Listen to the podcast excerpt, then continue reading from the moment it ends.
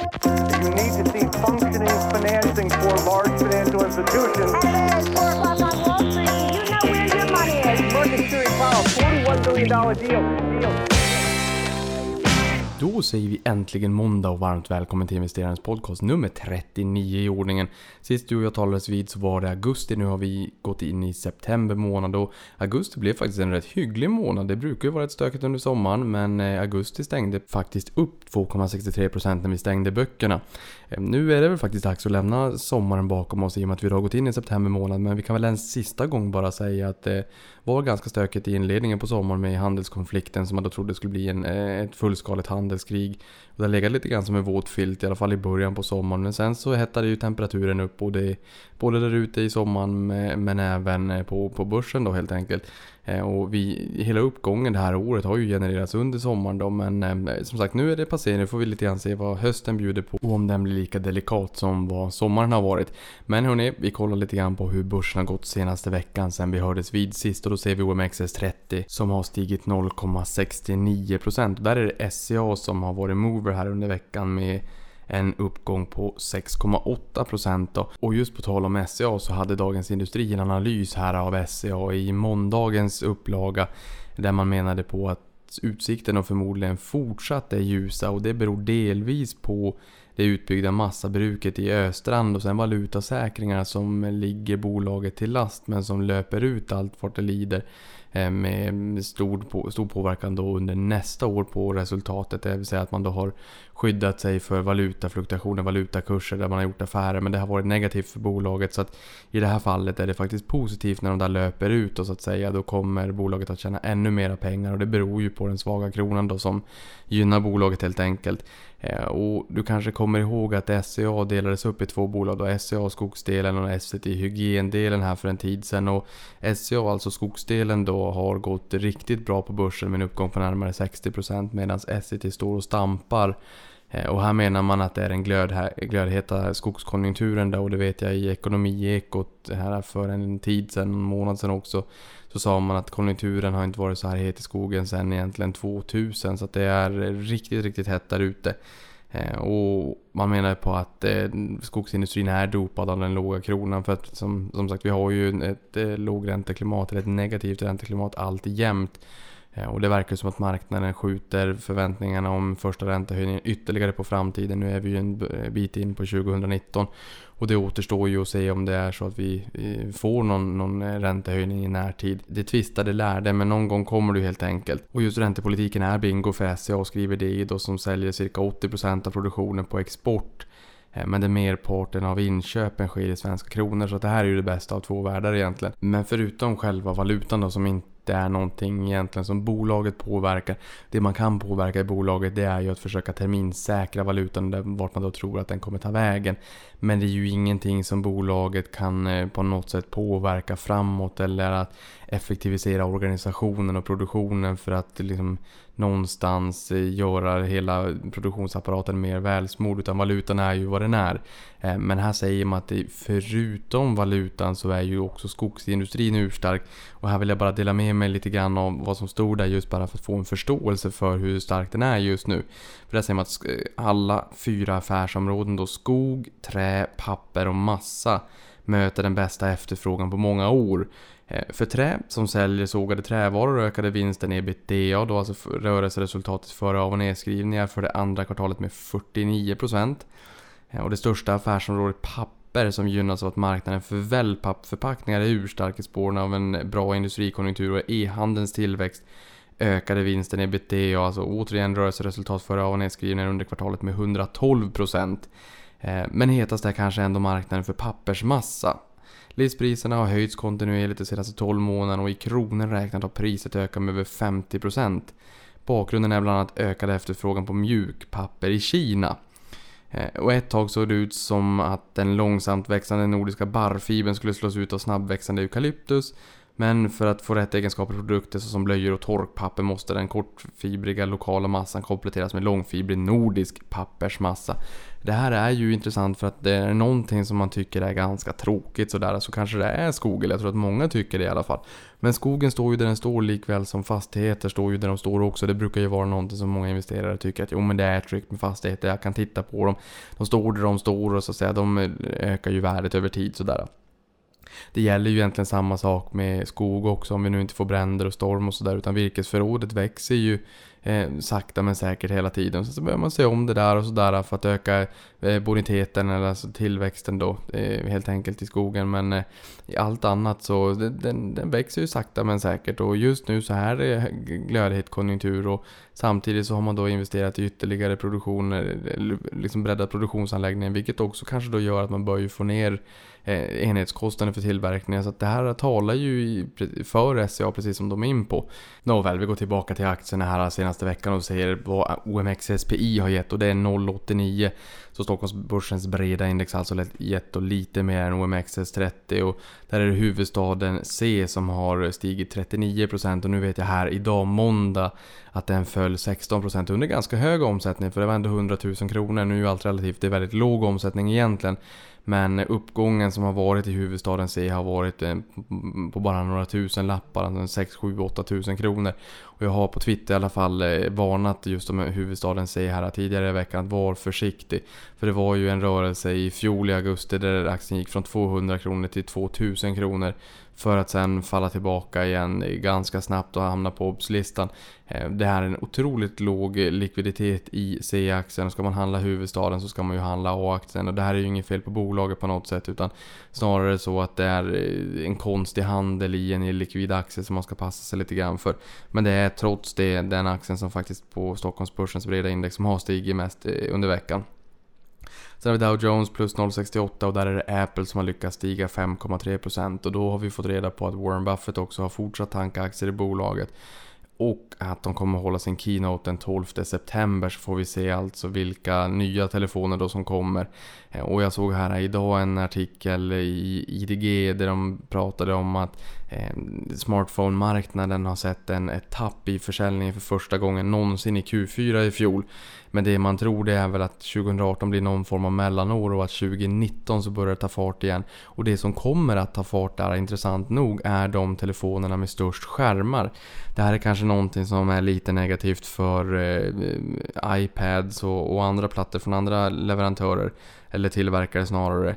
Ehm, för att just de här mindre telefonerna är det många som har kört. Sen kommer de större telefonerna, större skärmarna. Jag har kört större skärm under ganska lång tid just för att jag håller på mycket med Twitter och sådär och kul att kunna läsa mycket börsnyheter på skärmen.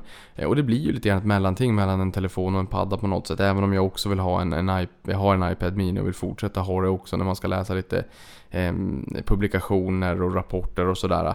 Men eh, alldeles oavsett så tror man att det här kommer vara något som kommer driva försäljningen av smartphone-telefoner eh, framåt. Och i år förväntas stora skärmar utgöra 64,7% av försäljningen av smartphones mot fjolårets 42,5%. Så att jag menar, försäljningen av smartphones med stora skärmar har alltså ökat 50% sen i fjol. Eh, och 2022 tror man att siffran blir 84,5%.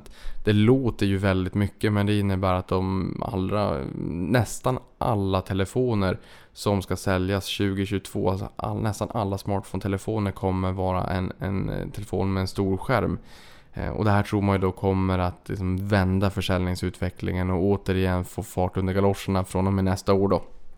Det återstår helt enkelt att se. Jag tycker i alla fall att det är blir trevligt med keynoten och se vad de kommer lansera. Det är skönt att det inte blir samma dag som riksdagsvalet är ju på söndagen och keynoten är ju på onsdagen då. Sen har vi ju SPX eller S&P 500 som har stigit 0,93% och där är Regeneron Pharmaceuticals som är upp 8% och sist men inte minst i Europa då Eurostox 50 som steg 0,10 så precis egentligen på, på målsnöret. Ingen större uppgång att tala om. Men där är det ju LVMH då som steg 3,6% och det är den aktien också som har stigit mest de senaste fem åren. Det här är också ganska intressant. Det är ju en trend just det här med lyxkonsumtion och där kan man ju alltid fundera kring om det beror på att vi har en extremt expansiv penningpolitik i stora delar av världen men någonstans så är det ju också kineserna står ju för en stor andel av lyxkonsumtionen. Eh, och Även om det är så att vi får sämre tider och kanske recessioner, lågkonjunktur, de håller inte i sig för all evighet. Och under tiden vi har en lågkonjunktur så kommer ju fler människor in i växande medelklass, får det bättre ställt, kommer att efterfråga samma varor, tjänster, varumärken som stora delar av väst också gör. Eh, och någonting som man kan fundera lite grann på det är att de här, den här typen av bolag håller ju i sig under väldigt lång tid. Det är inte så att eh, lyxmärkena där ute skiftar från en dag till en annan. Och frågan är, du kan ju ställa dig själv den frågan, hur stor sannolikhet du tror att ett kinesiskt bolag kommer att slå ut eh, de absolut stora globala lyxmärkena över en natt. Förmodligen så kommer den eh, uppgiften vara ganska utmanande.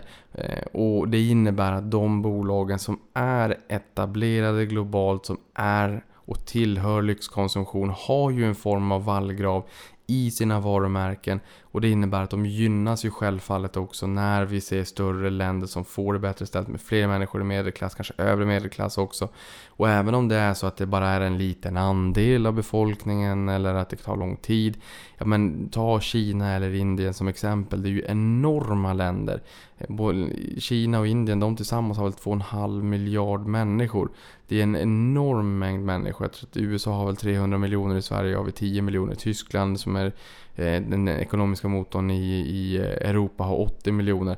Så det är ju enorma länder och det räcker ju med att bara en andel av den här befolkningen då får lite bättre ställt och börjar efterfråga andra typer av eh, varor och tjänster helt enkelt. Och det här har ju varit en trend under ganska lång tid just det här med luxury brands. Det återstår att se, men det är ju en trend helt klart. Det är inte en megatrend. En megatrend är snarare i den här typen av länderna att man ser en urbanisering och att man flyttar in till storstäderna och i storstäderna exponeras man för den trenden kring just lyxkonsumtion helt enkelt. Någonting annat som är intressant som har fångat min attention här under veckan också är Amazon som är otroligt nära 1 trillion dollars. Vi hade Apple 2 augusti passerade och blev första bolaget som passerade 1000 miljarder dollar i börsvärde. Inte inflationsjusterat men i nominella termer. Eh, och här hoppas vi, jag hoppas något bolag kommer bli tvåa och vilket du hoppas på det vet jag ju självfallet inte men Amazon är väldigt nära för att nu är amerikanska börsen stängd idag här måndag på grund av Labor Day i USA. Eh, men eh, här i slutet på förra veckan, eller fredags när börsen stängde, så var det 1,86% kvar då till dess att man skulle passera 1000 miljarder US-dollar. Så det ska bli intressant att se nu när börsen öppnar imorgon om det är så att de skulle kunna passera. De är ju otroligt nära i alla fall. Eh, och någonting annat som också är intressant är ju bostadsutvecklare som har haft det väldigt jobbigt på börsen. Eh, Tobin Properties och Oscar Properties är ju två aktörer som är utvecklare av premiumsegmentet eller premiumobjekt. Eh, och har haft det otroligt jobbigt, är ner jättemycket sen toppen här i januari i fjol någonstans 85% ner och här har ju Klövern gått in och köpt en del i bolaget och nu fortsatt att köpa. Eh, aktien låg på 91 kronor här i, bara för ja, januari i fjol då. Nu köpte man upp rätt mycket av VDn som faktiskt fick lämna bolaget här idag och de köpte upp det på 17 kronor per aktie. Det här fick eh, Klövern att stiga 26% idag. Eh, och då kan man ju tycka, oh, är det där en så bra affär? De betalar ju ganska mycket för att aktien har stigit ganska mycket här Eh, bara på senare tid och även idag då på, på budet. Så det var ju en budpremie på 50%. Men där får man nog också ha i åtanke att hela, nästan hela börsvärdet har ju raderats på ett år. Och Klövern äger ju nu ungefär 70% av röster och kapital. Lite, eh, lite olika röster och kapitalsiffror men ungefär 70%. Så att man har ju verkligen gått in och gjort ett övertagande av det här bolaget får man ju säga. Ehm, så att vi, det återstår ju lite grann att se vad som händer med bostadsutvecklarna. Eh, klövern har ju starkare finansiella muskler kommer ju på ett annat sätt att kunna rida ut den här stormen. Det återstår också att se vad som händer med Oscar Properties men eh, som sagt, som man brukar säga, den som lever får se. Temat lite grann för idag som jag vill prata lite grann om det är pilotskolan för det är ju någonting jag gillar när det kommer till de bolagen jag äger aktier i och pilotskolan, jag brukar säga att det är ganska eh, behagligt om det är så att VDn har ett incitament att faktiskt göra ett bra jobb. Eh, och just pilotskolan är ju en vedertagen term, men bara för att förklara så brukar jag säga att det är bättre att piloten sitter på det här charterplanet mm, som ska landa liksom med alla hugade turister på Mallis. Det är bättre om piloten sitter i planet för då har han eller hon incitament att faktiskt landa planet tryggt, säkert eh, och utan att spilla ut alla groggar på, på bordet. Man får inte ha ner, mm, i och för sig, de här nedfällbara borden, eller vad man då säger, de får du faktiskt inte ha ner när du ska landa, så det spelar i och för sig ingen roll. Eh, men det är ju bättre det än att eh, fjärrstyra flygplanet från Arlanda, för då har man inte samma incitament, säga vad man vill. Eh, och just det här med pilotskolan då, ja det man menar det är ju att man vill att vdn ska ha en stek eh, skin in the game så att säga. Och ha ett stort ägande i bolaget och vad stort det är, ja det tvistar ju självfallet eller det behöver ju inte vara i reda pengar för att en eh, VD som har varit VD under många år har ju självfallet en helt annan ekonomi och ekonomiska förutsättningar än någon som är ganska ny i sin VD-karriär. Men åtminstone antingen mycket i pengar eller i ägande eller att eh, det är en avsevärd del av ens eh, personliga ekonomi så att man faktiskt tar risk och tror på det man gör. Och det kan jag säga, det gör jag själv också. Nu är jag varken VD eller någon nyckelperson på Avanza. Men det är fortfarande så att jag vill ha skin in the game och jag vill ha en blåslampa i häcken. Och jag vill känna att det gör ont om det inte är så att man varje dag går till jobbet för att faktiskt skapa värde. Främst för kunderna, men sen... Och det är faktiskt inte bara en klyscha, för det är så att man skapar värde för, i vårt fall då, för slutkonsumenten, själva kunden kunden, ibland kan det vara business to business också, så kommer det ju innebära att vi får fler kunder, man gör fler affärer, man lägger mer engagemang hos oss och man blir nöjdare. Och jag menar, ju bättre det går för våra kunder, desto bättre går det för oss, desto bättre går det för våra aktieägare och desto roligare kommer ju våra anställda tycka att det är. Och våra anställda är ju i mångt och mycket också aktieägare. Men vi har optionsprogram, det är många bolag som har det här, vi är långt ifrån ensamma. Men vi får ta våra egna surt förvärvade pengar, köpa optioner där vi vet att vi kan köpa aktierna till ett visst förutbestämt givet pris tre år i framtiden. Ehm, om det är så att aktiekursen är över den nivån, är den inte det, då kommer man förlora hela insatsen. Ehm, och här har jag köpt, för min egen personliga ekonomi, ändå ganska mycket Eh, de senaste tre åren. Och eh, som sagt, jag vill att det blir en motivator även i de jobbigaste av dagarna när man går till jobbet. och man inte riktigt har samma energi, samma motivation som man kanske vill och önskar att man hade. För att eh, vi har alla upplevt de dagarna och kan ibland tycka så här, mm, när det är en sån dag och det här handlar ju jättemycket om mindset också. För är det så att eh, man börjar tänka i negativa banor, men då blir det en negativ spiral. Börjar man tänka i positiva banor, då blir det en positiv spiral. Och det går ganska fort och det är ganska fascinerande hur det mänskliga psyket faktiskt fungerar. Men jag tycker att det är, det är kul att ha en motivator, det är kul att man sitter med i samma båt och att man faktiskt hela tiden tänker på vad kan vi göra för att förändra, förbättra, effektivisera och skapa en bättre upplevelse för alla inblandade intressenter. Eh, så jag tror inte att man ska förringa just den typen av incitamentsprogram som finns i många bolag där ute. Det här är också någonting man kan läsa lite grann om i redovisningen i ett bolag man är nyfiken på. Om det är så att det finns den här typen av incitamentsprogram just för att, ni vet jag har sagt det förut, företagskultur det är jätteviktigt. Jag tycker att det är minst lika viktigt också att se om det då finns incitament och att eh, man sitter med i samma båt. För det blir en starkare kultur, i min mening. Jag tycker det. Eh, därför att annars så, det finns ju också den här klyschan, annars så går man till jobbet varje dag för att uppfylla någon annans dröm. Ehm, här kan man gå till jobbet varje dag för att uppfylla en gemensam dröm, en gemensam vision. Hörni, nu blir det ganska luddigt. Eh, men det jag menar här är att det behöver inte bara vara VD man ska kika på. Men VD är ju representanten för bolaget, för extern medial bevakning. Eh, och det är ju kaptenen på skutan helt enkelt. Men jag tror att den här gräsrotsrörelsen i bolaget är också ganska viktig, i min mening i alla fall. Men det jag fastnade lite grann för DIs artikel när man pratade just om pilotskolan var att man tittade på vilka personer på bolagen där ute som är allra duktigast att följa pilotskolan. Och jag menar om det är så att du är VD för ett bolag då är det ju ganska bra ifall du visar aktieägarna, antingen befintliga, nuvarande eller potentiella, alltså investerarkollektivet generellt, att man faktiskt tror på det man gör. Eh, så att med det sagt så kan vi ju kika lite grann på vilka personer där ute på Stockholmsbörsen som faktiskt är allra duktigast på det här. Eh, och där hade de en 10 topplista och då började de med Lundbergföretagen med Fredrik Lundberg som är god för 32,6 miljarder då i Lundbergföretagen. Och det är 41,9% av kapitalet och 70,9% av rösterna. Och det här pratade jag ju om tidigare också i investmentbolagsspecialen att samtliga investmentbolag på Stockholmsbörsen, alldeles oavsett om de är stora eller små, har en stark ägarfamilj bakom sig. Det här är totalt genomgående Ehm, i Sverige. Och det här med investmentbolagen är ju inte lika vanliga utomlands. Det här kom ju i mångt och mycket till i Sverige för ehm, ett gäng årtionden sedan när man sa att bankerna inte riktigt fick sitta på aktier på egen balansräkning.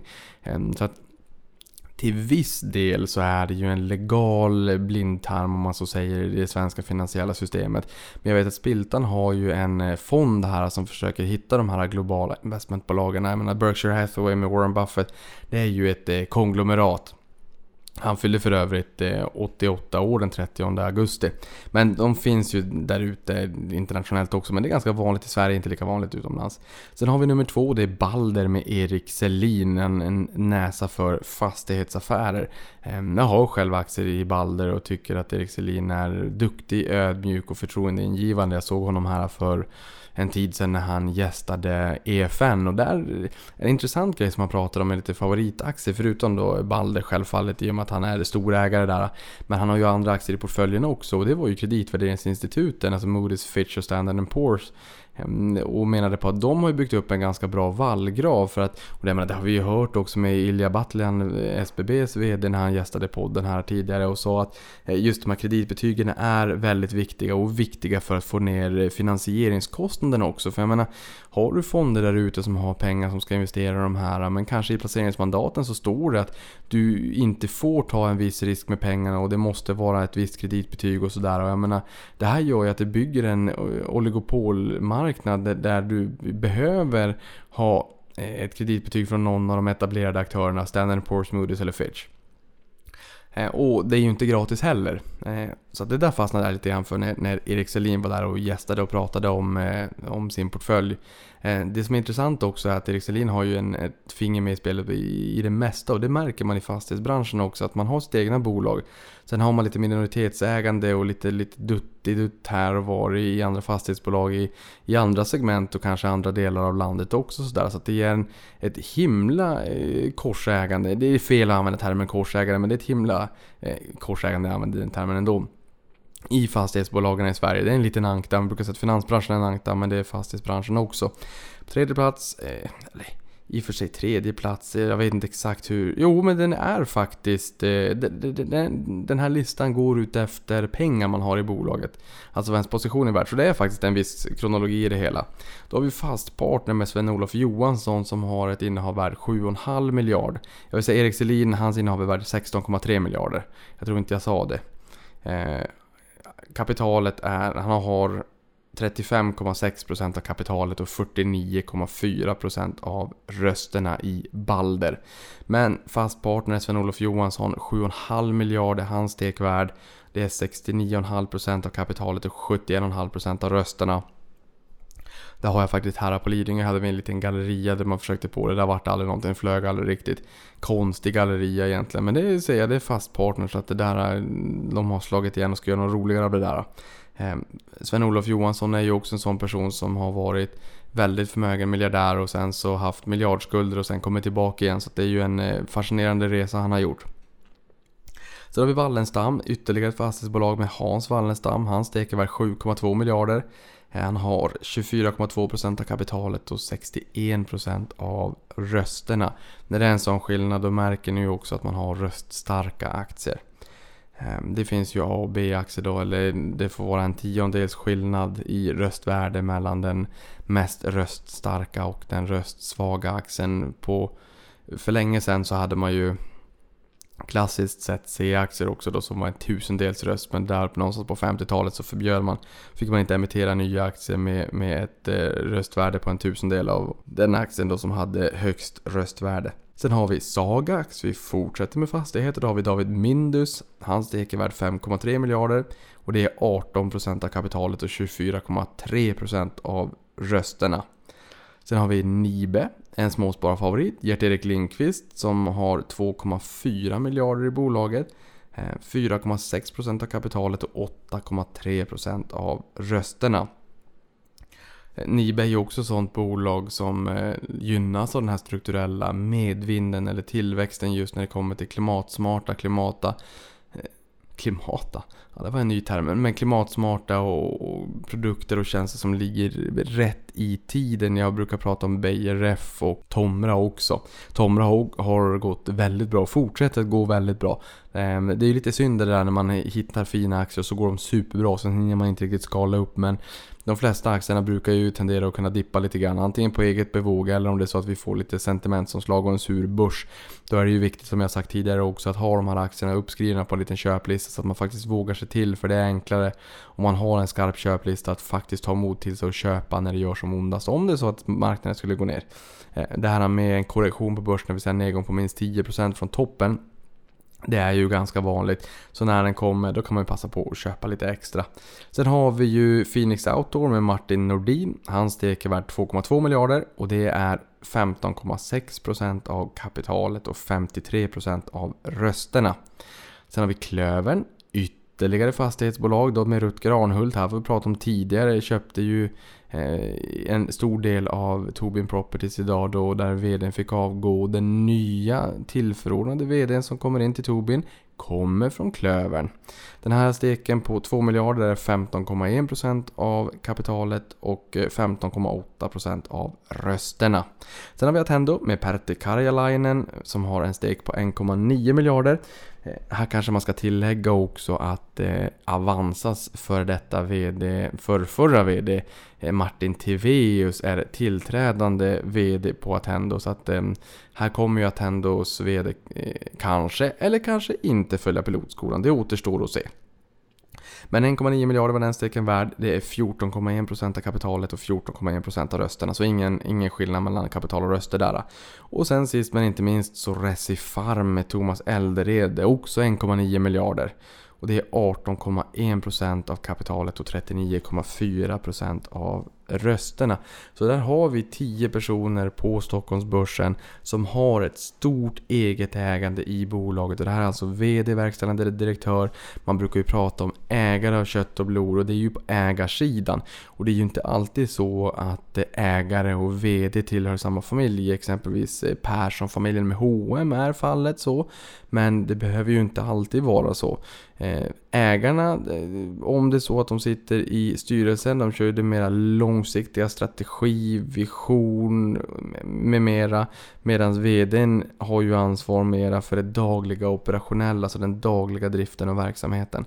Ehm, så att, och där kanske tvistar det där, det vet jag faktiskt inte vilket som blir allra bäst ehm, avkastningsmässigt att haka på och rygga långsiktiga ägare kontra kortsiktiga. Ehm, just de ägarna av kött och blod, de är ju ofta otroligt långa, så det är ju många årtionden.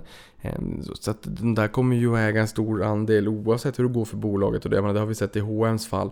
Därför kan det ju vara ett extra signalvärde när VDn som ändå driver den, den dagliga verksamheten har ett stort ägande kan jag tycka. Men jag har tagit mig själv friheten att kolla lite grann också hur de här aktierna har gått. Alltså den här korgen om 10 bolag och det är alltså Lundberg eller Lundbergföretagen då som det heter. Balder, Fastpartner, Wallenstam, Sagax, Nibe, Phoenix Outdoor, Klöver, Attendo och Recifarm som jag gick igenom alldeles nyss. Och då kan vi ju se att det är en, två, tre, fyra, fem fastighetsbolag av de här tio. Eh, och sen Lundbergföretagen, det började ju egentligen en gång i tiden också med eh, hans far då, Fredrik Lundbergs far som hade ett fastighetsbolag och sen så vart det mer av ett investmentbolag. Så att man kan nästan säga 6 av 10 bolag där VD har ett stort ägande, följer pilotskolan, ingår eller kommer från fastighetsbranschen. Så att det är ju klart överrepresenterat när det kommer till pilotskolan. Men kikar vi då på de bolagen som ingår på den här listan och hur de har presterat gentemot jag tog 6PRX, alltså Stockholmsbörsens breda index inklusive återinvesterad utdelning. Då har de flesta överpresterat det här på, eh, på ett år. Det är Lundbergföretagen och Attendo som inte klarar eh, den eh, spärren. Tittar vi på två år så är det Lundbergföretagen, Balder, Fastpartner, Klövern, Attendo och Recipharm som inte klarar den spärren. Eh, så att första var det 3, 6, 7, 8 av 10 som klarade av att slå 6PRX det senaste året. På två år så är det 4 av 10 bolag eh, med VD som följer pilotskolan som klarar av att slå 6PRX. På tre år då ökar det upp ytterligare. Då är det 3, 6, 8 av 9 bolag. Därför att vi har inte den historiken på Attendo som har lyckats överprestera 6PRX. Eh, och sen på 5 år. Det här blir ganska intressant. Då är det eh, fyra bolag som inte har fem års historik. Eh, men de som har det, då har samtliga överpresterat 6PRX. Och där kan vi säga att 6PRX är upp 86% på fem år. Lundbergs är upp 149. Balder 395. Fastpartner 167. Wallenstam 126. Sagax 455 och Nibe 286. Nu var det inte meningen att ni skulle behöva få någon typ av number crunching men jag tyckte ändå att det var ändå så pass intressant att jag ville bjussa på det lite grann. Du behöver ju inte komma ihåg de här siffrorna om du inte vill. Någonting annat som är intressant också i samma artikel det är att man säger då att Juan Vargas som är ny VD på Dometic kvalar in på listan och har gjort en av de största insiderköperna eh, någonsin om jag har förstått det hela rätt. Jag tror att det är totalt 57 miljoner kronor sedan han tillträdde på Dometic vid årsskiftet. Ehm, och här sa han ju också i Dagens Industri att han skulle bli besviken om de inte kunde fördubbla försäljningen. Och det, men det är klart att man går in i bolaget, köper på sig ordentligt mycket även fast aktien har gått hyggligt. Ehm, det visar ju att man har en conviction och tro på bolaget och är det så att det går åt fel håll så vet ju vi andra som aktieägare eller potentiella aktieägare att eh, Juan förmodligen kommer göra allt som står i hans makt för att faktiskt skapa värde. Så att han har ju, han har ju så att säga skin in the game. Sen har vi Carl-Johan Persson då som äger aktier för 1,6 miljarder direkt i Hennes Maurits. Eh, men han äger en hel del indirekt via familjens investmentbolag då Ramsbury Invest. Så att eh, räknar man med det så är han eh, förmodligen då börsens största pilot. Men sen vill jag också påmena att Kinneviks VD Georgi Ganev följer pilotskolan. Han fick ju en hel del optioner, eller köpte en hel del optioner. Fick även låna närmare 20 miljoner kronor av Kristina Stenbeck för att köpa aktier när han tillträdde. Och han har stamaktier för 20 miljoner. Sen som jag förstår så har han ju ett stort antal optioner också med underliggande köpeskilling på 65 miljoner. Och det här är, är eh, om ett pris då på 325 kronor och 44 öre. Så han har alltså rätten att köpa aktier i Kinnevik på 325 kronor och 44 öre. Så är det så att den överstiger den summan, jag menar, då är han ju in the money vilket är trevligt. Om det nu är så att den summan inkluderar optionspremien, alltså priset för rätten då att köpa Eh, Kinnevik-aktierna till ett givet pris. Men då, jag tror att vi var runt 300 idag, så att jag menar 304 tror jag att jag var när jag kollade på det här. Så är det så att den går upp i 325 så kommer det ticka på rätt bra för honom. Alldeles oavsett så innebär det ju då att han har dels ett ganska stort ägande i stamaktier, men också ganska stora optioner och där vill man ju se i sådana fall om de där slår in, att det återinvesteras i verksamheten den dagen de förfaller, eller går till lösen. Ehm, och sen ska vi inte heller glömma bort, som jag var in på, att det finns väldigt många ägarfamiljer på börsen och samtliga investmentbolag har ju framträdande ägarfamiljer. Ehm, och många, många fler, inte minst där man Avanza som jag pratar om mycket, där jag själv jobbar, där har ju familjen Hagströmer. Ehm, så att många bolag där ute har eh, ett starkt ägande. Stark ägarbild, ibland, inte sällan är grundarna kvar i bolaget. Det är kanske grundarna som leder i form av VD. Och det är väldigt många bolag som också har en VD som faktiskt har skin in the game och en hel del aktier i bolaget. Och här kan du också gå in i årsredovisningen exempelvis och, och leta upp då, för där står det ju innehav också. Eh, och man vill helt enkelt eh, att VDn i bolaget ska ha aktier i det egna bolaget och gärna även styrelsen. Jag menar, det är svårt att se varför man skulle sitta i styrelsen och inte äga aktier i bolaget om man inte verkligt tillför någon form av spjutspetskompetens som är oumbärlig för bolaget man vill ha med personen i fråga av den anledningen. Men annars ser jag ju gärna att man faktiskt har aktier i bolaget då helt enkelt. Nu tänkte jag också göra så här att jag tar med en fråga som jag har fått in. Eh, för jag har varit alldeles för dålig på det där. Jag sa att jag skulle göra en del frågeavsnitt och det vart ett. Eh, och sen, ja, det, det börjar vara dags för frågeavsnitt nummer två. Eh, det, det får komma helt enkelt. Men hörni, den här frågan då. Hej Niklas! Jag läste i dina inledningsord till en podd om utdelningsmästare att det finns de som har skapat en egen utdelningskalender och får utdelningar varje månad. Hur gör man en sån? Förstår jag rätt om jag gissar att en sån portfölj består till en stor del av utländska aktier? Eh, för de svenska bolagen har ju som mest utdelningar 3-4 gånger per år. Eh, jag mejlar för att jag inte riktigt har lyckats lista ut det här hur man ska fylla i det här så att, eh, kommentera direkt under podden om du vill. Vänligen Maria. Det här är ju ganska intressant. Ja, men det här med utdelningar det är ju väldigt många som gillar det och det har blivit ännu roligare nu när vi har utdelningsnotiser på Avanza att det plingar in lite grann i telefonen så att man har ljudet på på morgonen när man får en utdelning. Det är ju en sån där grej, det gör ju liksom varken ens portfölj och performance varken bättre eller sämre men det är roligt, det är glimten i ögat, det är kul helt enkelt. Ehm, och det har jag märkt, det är många som skriver om det på Twitter och sådär också. Jag menar, det finns de personerna där ute som har otroligt mycket utdelningar varje år. Ehm, som är flera stycken, flera tiotals, ibland hundratals varje år. Vilket blir, det blir ganska många varje månad också. Ehm, just det här med utdelningskalendern, det jag menar med det, det är att man egentligen bara i Excel skriver upp januari, februari, mars, april till december. Och sen så radar man upp de bolagen man har och när de ger utdelning helt enkelt. Eh, för att eh, de flesta bolagen ger ju utdelning i april-maj. Men sen har vi preferensaktierna som ger utdelning kvartalsvis. Och det är ju inte alltid samma kvartal. Det är många preferensaktier som ger under samma kvartal, samma månader varje år. Om det nu är eh, januari, april, juli, oktober exempelvis då. Eh, men eh, sen finns det ju andra preffar som ger på fyra andra månader. Och sen finns det vanliga stamaktier om april och maj. Men sen tar Telia exempelvis. Eller kanske Hennes och Mauritz som har delat upp sin utdelning två gånger om året. Eller Atlas Copco. Det har ju blivit lite grann av en trend. Amerikanska, för det var ju också en del av frågan här om det var utländska innehav.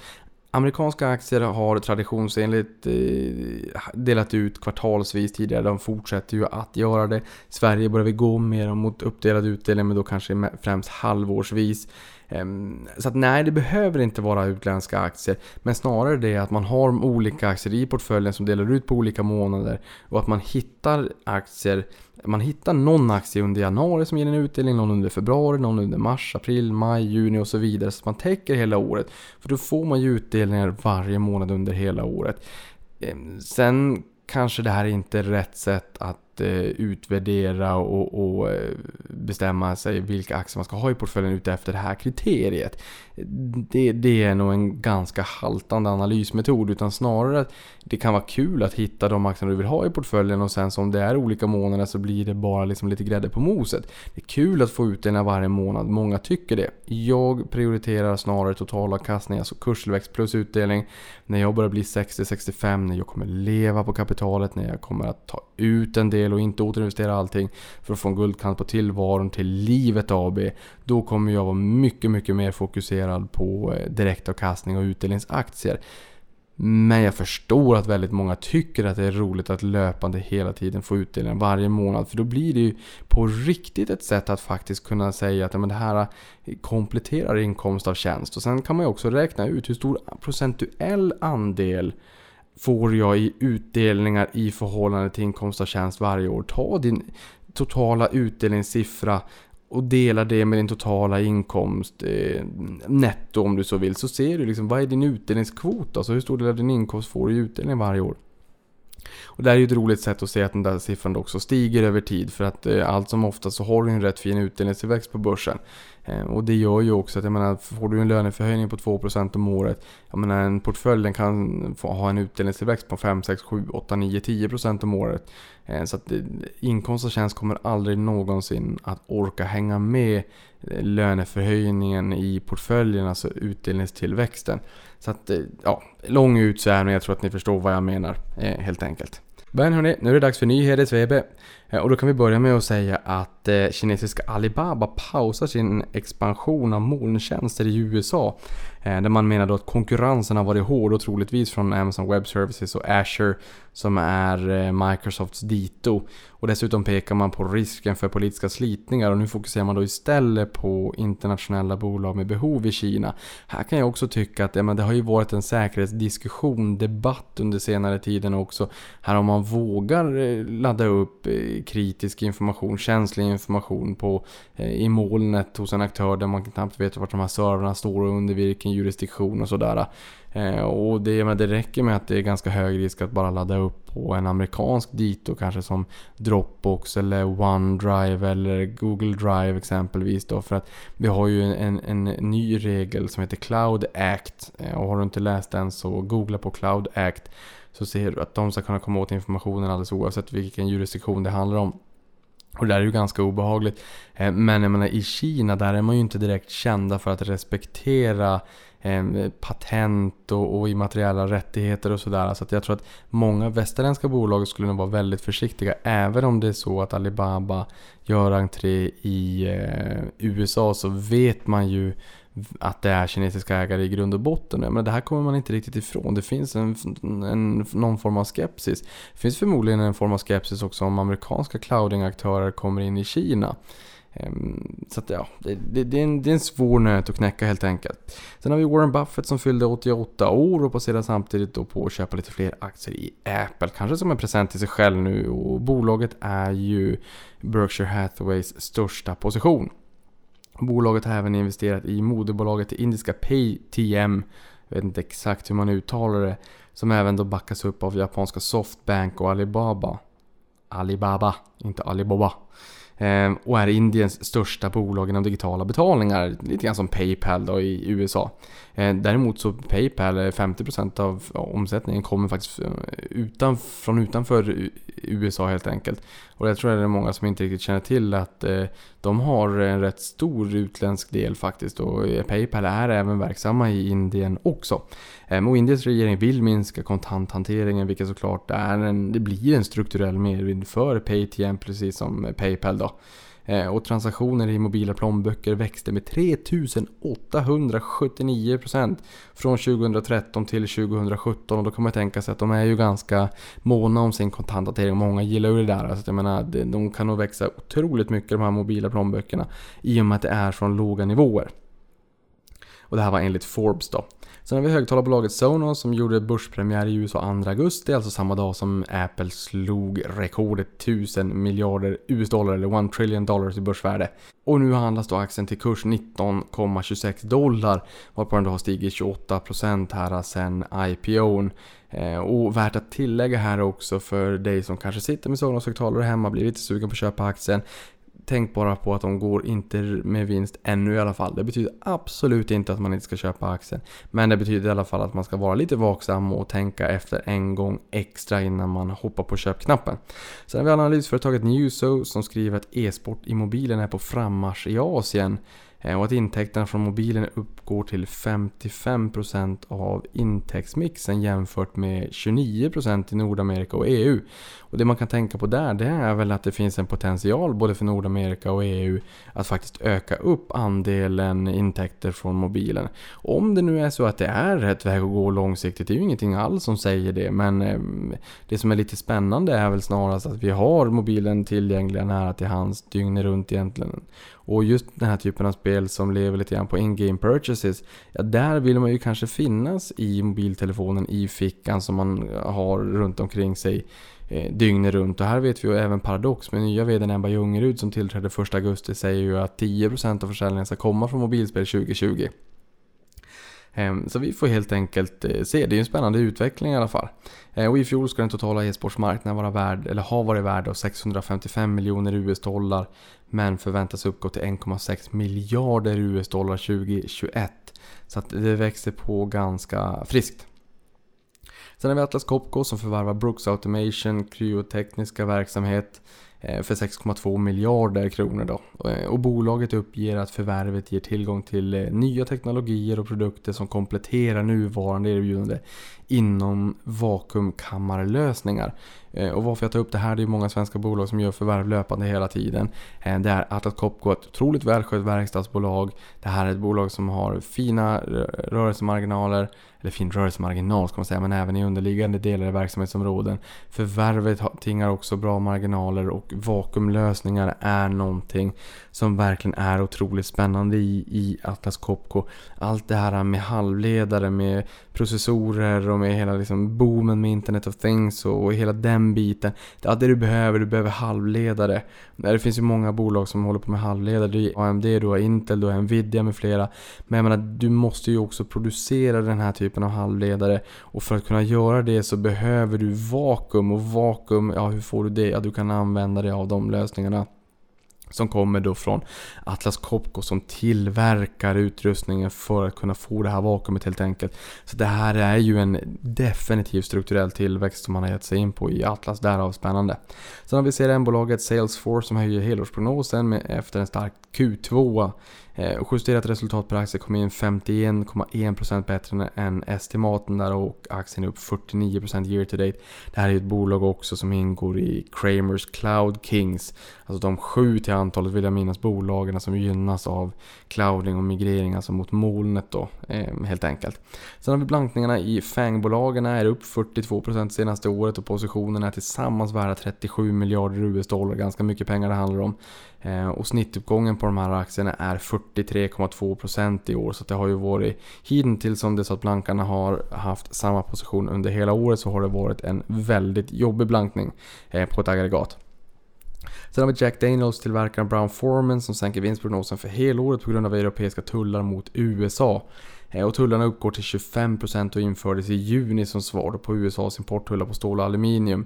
Eh, och bolaget går varsamt fram och tänker inte kompensera med prishöjningar, inte än i alla fall, utan man hoppas och tror att Europa och USA kommer komma överens och att det här kommer att slopas helt enkelt. Sen har vi Storytel som öppnar upp kontor i Bangkok inför tillträde i Asien. Eh, och bolaget säger att Asien är en intressant marknad ur flera aspekter. Såsom att den tekniska utvecklingen kring mobiltjänster och betalningslösningar kommer långt men även att ljudboksmarknaden är stor. Men det är till trots ganska, ganska omogen, alltså långt ifrån eh, eh, helt utvecklad. Storytel kommer att komma till podden i slutet på september, alltså en vanlig klassisk bonusepisod där vi går igenom hela bolaget med Jonas Telander, VD och grundare då. Ska bli spännande. Sen har vi Coca-Cola, köper världens näst största kafékedja Costa som ägs av brittiska Whitbread för 5,1 miljarder US-dollar. Det här är ju konkurrenten till eh, Starbucks som är nummer ett, Costa nummer två. Eh, och Costa har 4000 kaféer och en omsättning på 1,7 miljarder US-dollar i fjol. Eh, det, antalet kaféer i Starbucks är betydligt fler än så. En siffra som bara dyker upp ur skallen så här rakt upp och ner det är kring 30 000. Så det är betydligt många fler. Sen har vi en sportstad, sportstad i Texas som investerar 10 miljoner US-dollar på att bygga en arena för e-sport som ska öppna då senare i år och ha plats för 2000 åskådare. Det här med e-sport är spännande, det kryper in i fler och fler och fler delar av samhället. E-sport är här för att stanna. Det intressanta alltså, som du bör göra det är att försöka göra din analys kring vilken del av värdekedjan som kommer vara mest lönsam och hur man kan få exponering mot den här eh, starkt växande marknaden. Om det är så att du vill ha e-sport i portföljen helt enkelt. Med det sagt så är det slut för den här veckans podd. Det kommer säkert kanske någon bonusepisod och sådär men eh, nu är det dags att gå och sova så jag säger tack för mig och avkastning på dig. Wow,